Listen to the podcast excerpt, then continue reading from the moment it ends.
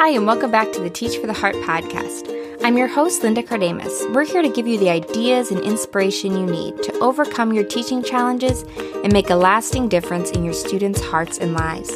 This summer season, we're talking about our growth as a teacher, about specific ways we can take advantage of these summer months to learn and improve and reach that next level of effectiveness. You know, and by now, I hope most of you are out of the classroom. If you're not yet, you've got you're, you're finishing up, and I know how you feel. You breathe that huge sigh of relief walking away from your classroom. The last day is done, your grades are turned in, your classroom is clean, and you have a whole glorious summer ahead. And while I certainly hope that you take time this summer to rest and refresh, it should also be a time to grow, both professionally and personally. Because if we stop growing, we start stagnating and quickly lose our effectiveness. So, in this episode, we're going to talk about 10 different ways to grow as a teacher this summer. First, you can, uh, first is to read a book that will give you fresh ideas or inspire you. Every summer when I was teaching, I would read a book, try to read a book that would make me a better teacher.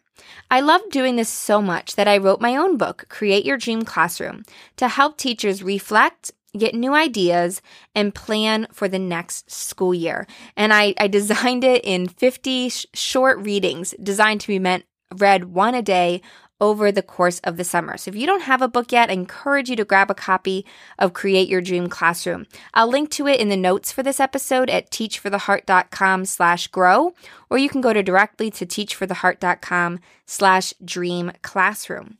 We're also hosting a summer book club, which actually starts today. Um, but even if you're listening to this a little late, it's so easy to jump into the book club because uh, the, the schedule is super flexible and you can really do it at whatever pace works for you. So if you want to join the free summer book club, once again, I'll link to that at teachfortheheart.com slash grow, or at, you can go directly to teachfortheheart.com slash book club. I'll also link to some other book suggestions of some of my favorite teaching books.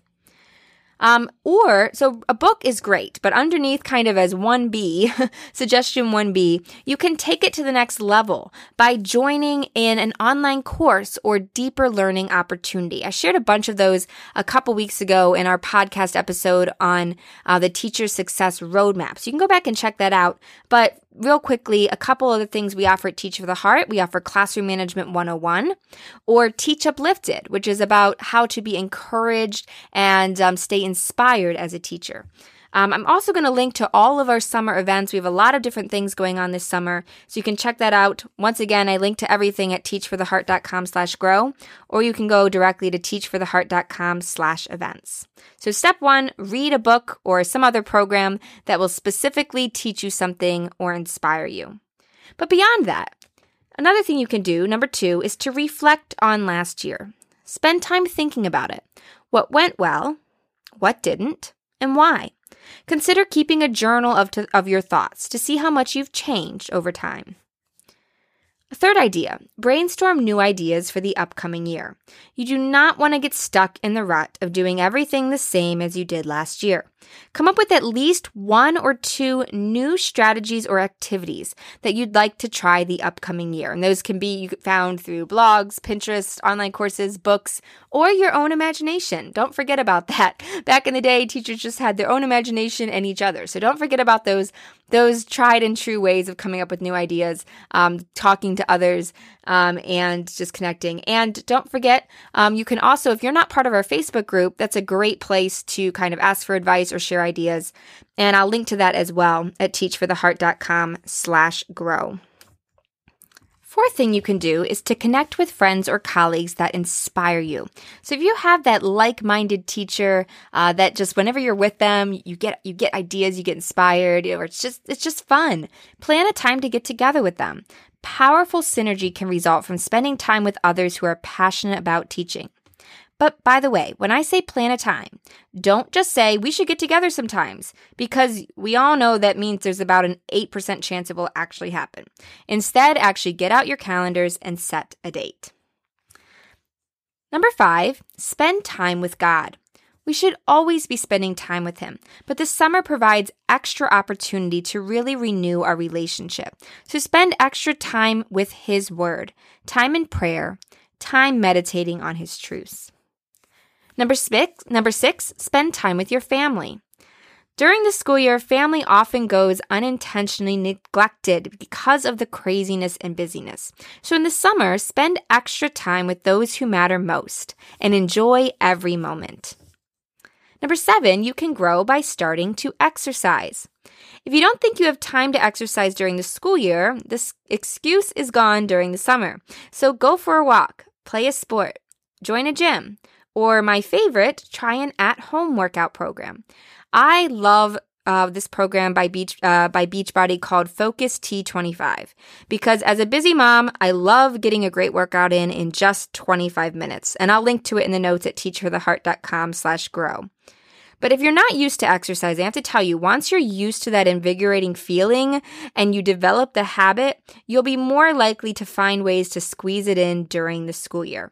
And believe me, you'll be glad you did. Number eight, another way to grow is to get away. Find a way to get away, at least for a weekend.